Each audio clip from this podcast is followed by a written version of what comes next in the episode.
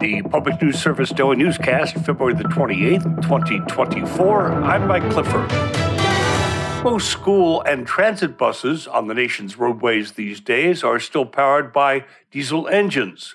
In Wisconsin and elsewhere, there's hope about the push to switch to electric fleets. The city of Racine has made headlines in recent years for leveraging federal funds to add more electric buses operated by its transit agency. And through the bipartisan infrastructure law, school systems like the Palmyra Eagle District have used federal grants to buy a handful of buses fitted with such technology.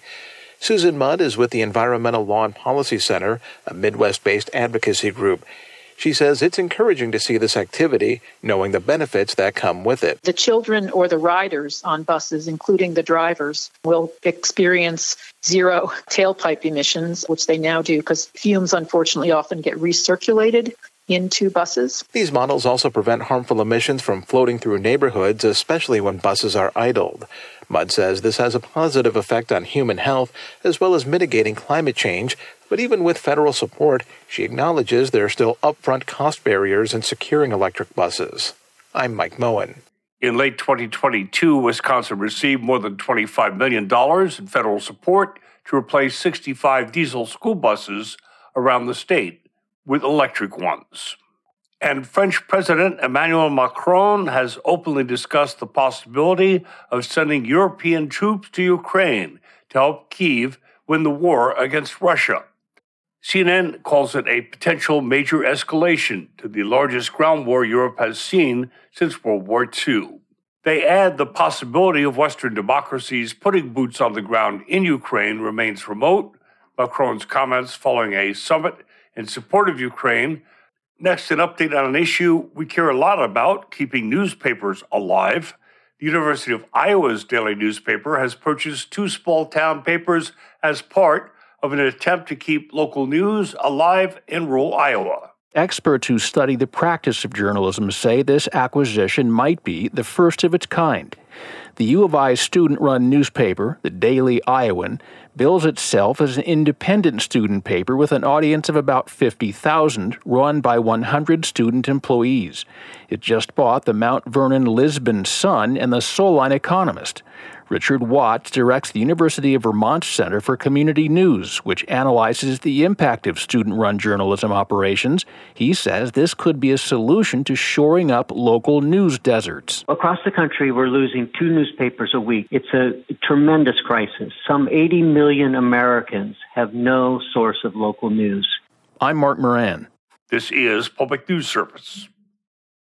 A House bill aimed at increasing access to mental health care in Michigan could go to a vote on the House floor at any time.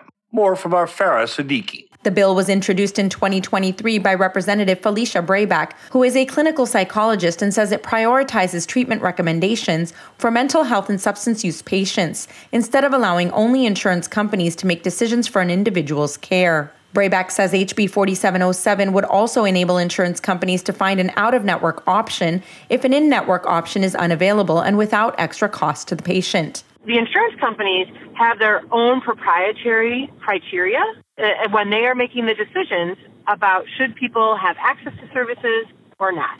And I think that they should use the same clinical criteria that we do. You know, like if a doctor says this is what's necessary for a client, then that should be attended to. Blue Cross Blue Shield of Michigan has spent more than $75 million in lobbying efforts over the last two decades. In an email statement, the company said it opposes this legislation but remains committed to working with policymakers. Now, from our Deborah Smith, Pennsylvania is a major source of greenhouse gas pollution in the U.S. A new study has identified a path for its industries to reduce their emissions by 80% by 2050. But additional efforts are needed to achieve this goal in the industrial sector. This roadmap to industrial decarbonization outlines specific strategies for each type of industry in the state to lower their carbon footprint. Report co-author Joe Goodenberry says nearly 60% of emissions come from fossil fuel combustion, and natural gas accounts for roughly two thirds of the fuel consumption in the sectors. We're examining emissions from all notable industrial subsectors, uh, including fossil fuel extraction and delivery, uh, iron and steel, minerals, chemicals, refining, pulp and paper, and glass, among many others. Finally, Eric Tegethoff tells us the remote landscape of southeastern Oregon is receiving additional protections. The Bureau of Land Management has finalized its resource management plan for the southeast corner of the state, and it includes protections for parts of the Owyhee and Malheur rivers and canyon lands in the region. Michael O'Casey with the Theodore Roosevelt Conservation Partnership says it's an exciting development that will protect this sensitive landscape from activities like service development and road building. When that landscape is impacted, it's really hard to bring it back and restore it. And so it's really important to protect the places out there that are healthy and intact and resistant and resilient is a term that we use to stresses from climate change or whatever else.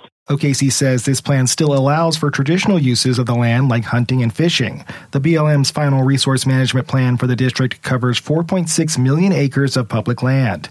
This is Mike Clifford for Public News Service, member and listener supported. Here's our great radio stations, your favorite podcast platform. Find our trust indicators at publicnewsservice.org.